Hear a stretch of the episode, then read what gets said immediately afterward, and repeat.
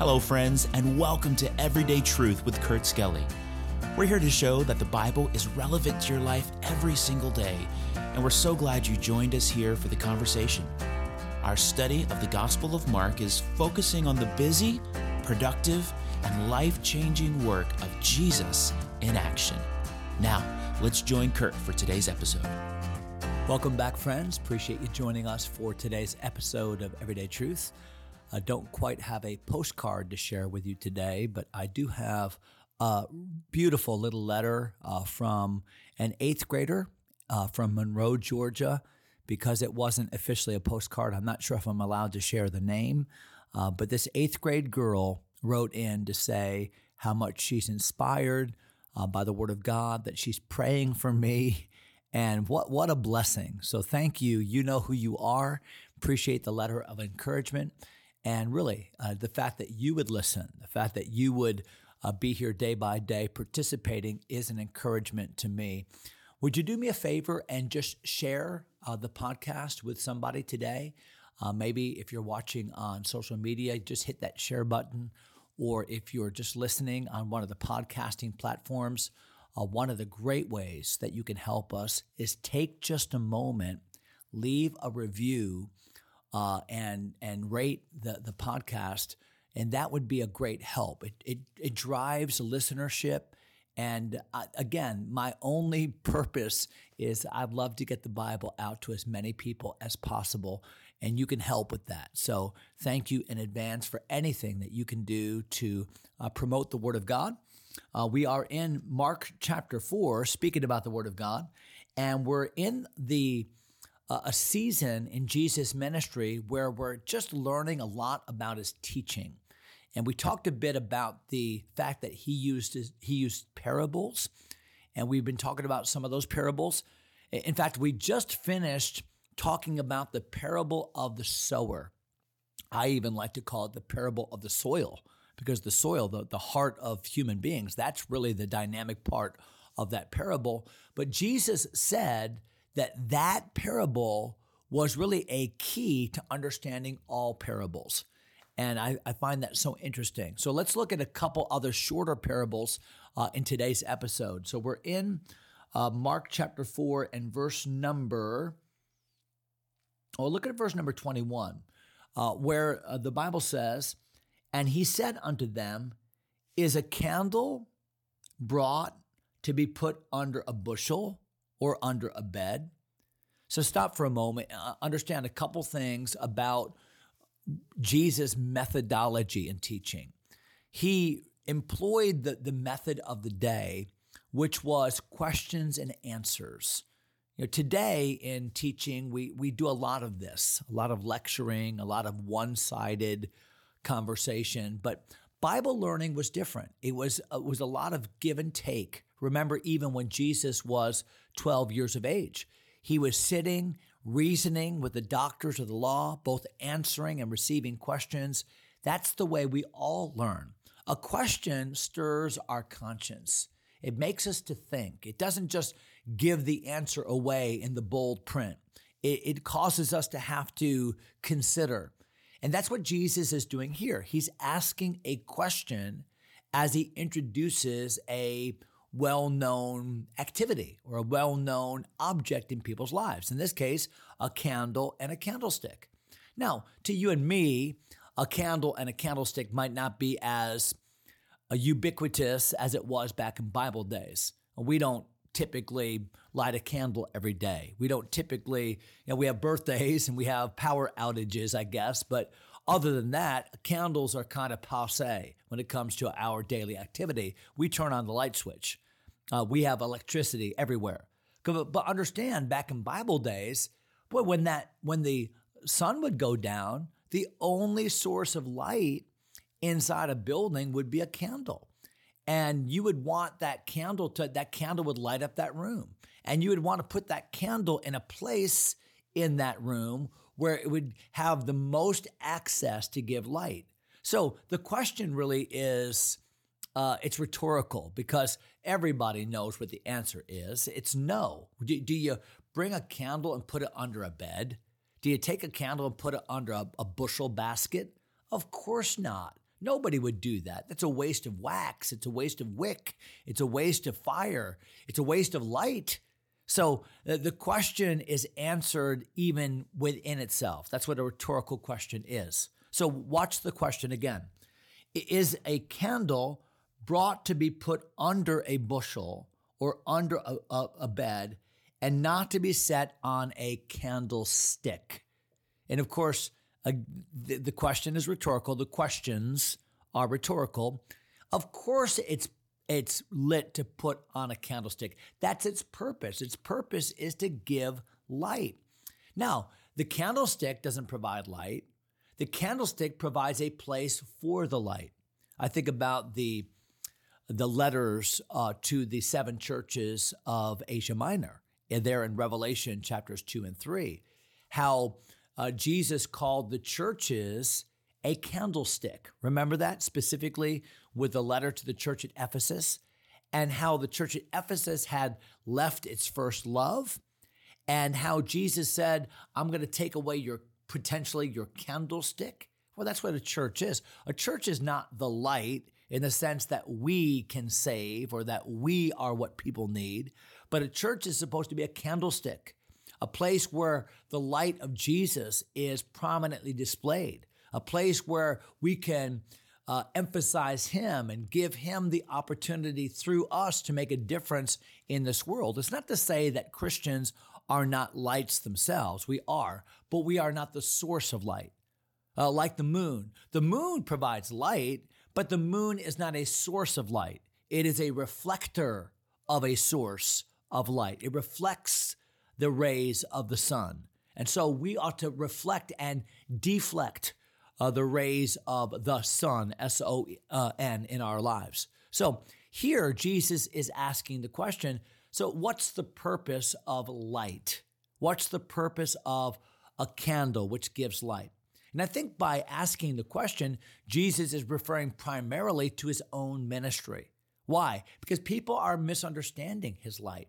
They're, they're kind of dimming the real point of his light, which is his message, his mission. Uh, they're emphasizing and celebrating in the miracles, but now we're seeing some opposition, aren't we? And I think what Jesus is saying is, I've come, I'm bringing light. Now, light does a couple things. I think, first of all, light is a great resource, it's a great help, uh, it can be a great tool for good, but also light exposes, doesn't it? That's why men love darkness rather than light because their deeds are evil. So when Jesus came into this world, he became the light of the world. Uh, John taught us that. That was the true light, which lighteth every man that cometh into the world. So Jesus is light. God is light, and in him is no darkness at all. So what does light do? Well, certainly light illuminates. Certainly light gives us guidance and direction, but light also exposes. It shows us what's dirty. It shows us what's hidden. It shows us what's secret. And that's what Jesus is driving at here. Look at verse number 22. For there is nothing hid which shall not be manifested, made known, uh, come to come to light, we would say. Uh, neither was anything kept secret, but that it should come abroad. If any man have ears to hear, let him hear. So, really, when you think about light and the parable here, the story, the illustration that Jesus is using, uh, what, what do we learn? We, what we learn, first of all, that Jesus is light. And then I think throughout the Gospels, we learn as well that because we are the light bearers, because we are to reflect Jesus and deflect his glory to others, that we too are light. And our light as believers sometimes exposes darkness. Sometimes a good Christian testimony in a dark place not only encourages people, but sometimes it uh, it angers people because it's a conviction to them. I think about uh, people like Stephen, stoned by the Sanhedrin council because his light and the, the light even of his countenance and of his testimony were a conviction to those uh, that heard him.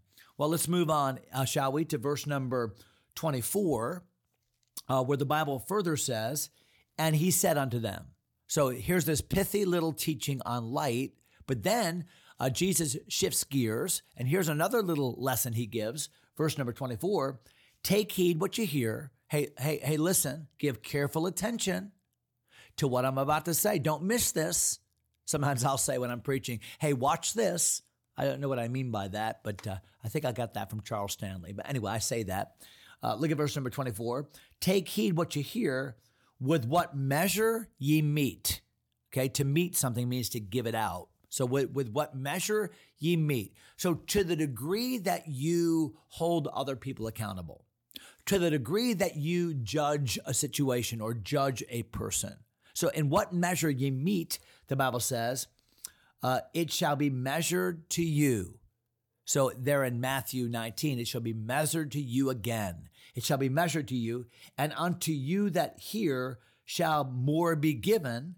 For he that hath, to him shall be given. He that hath not, even that which um, uh, from him shall be taken, even that which he hath. So, what does this mean?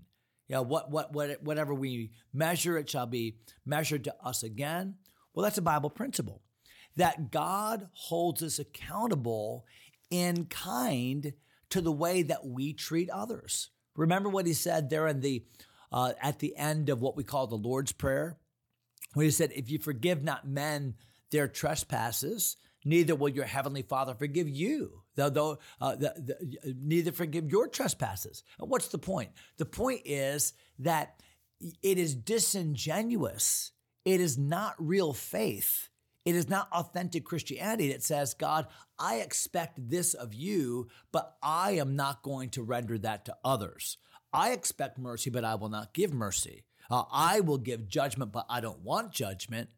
No, uh, the golden rule uh, is that we would do unto others as we would have them do unto us. It's not do unto others as they do unto you. No, that that's not that's vengeance.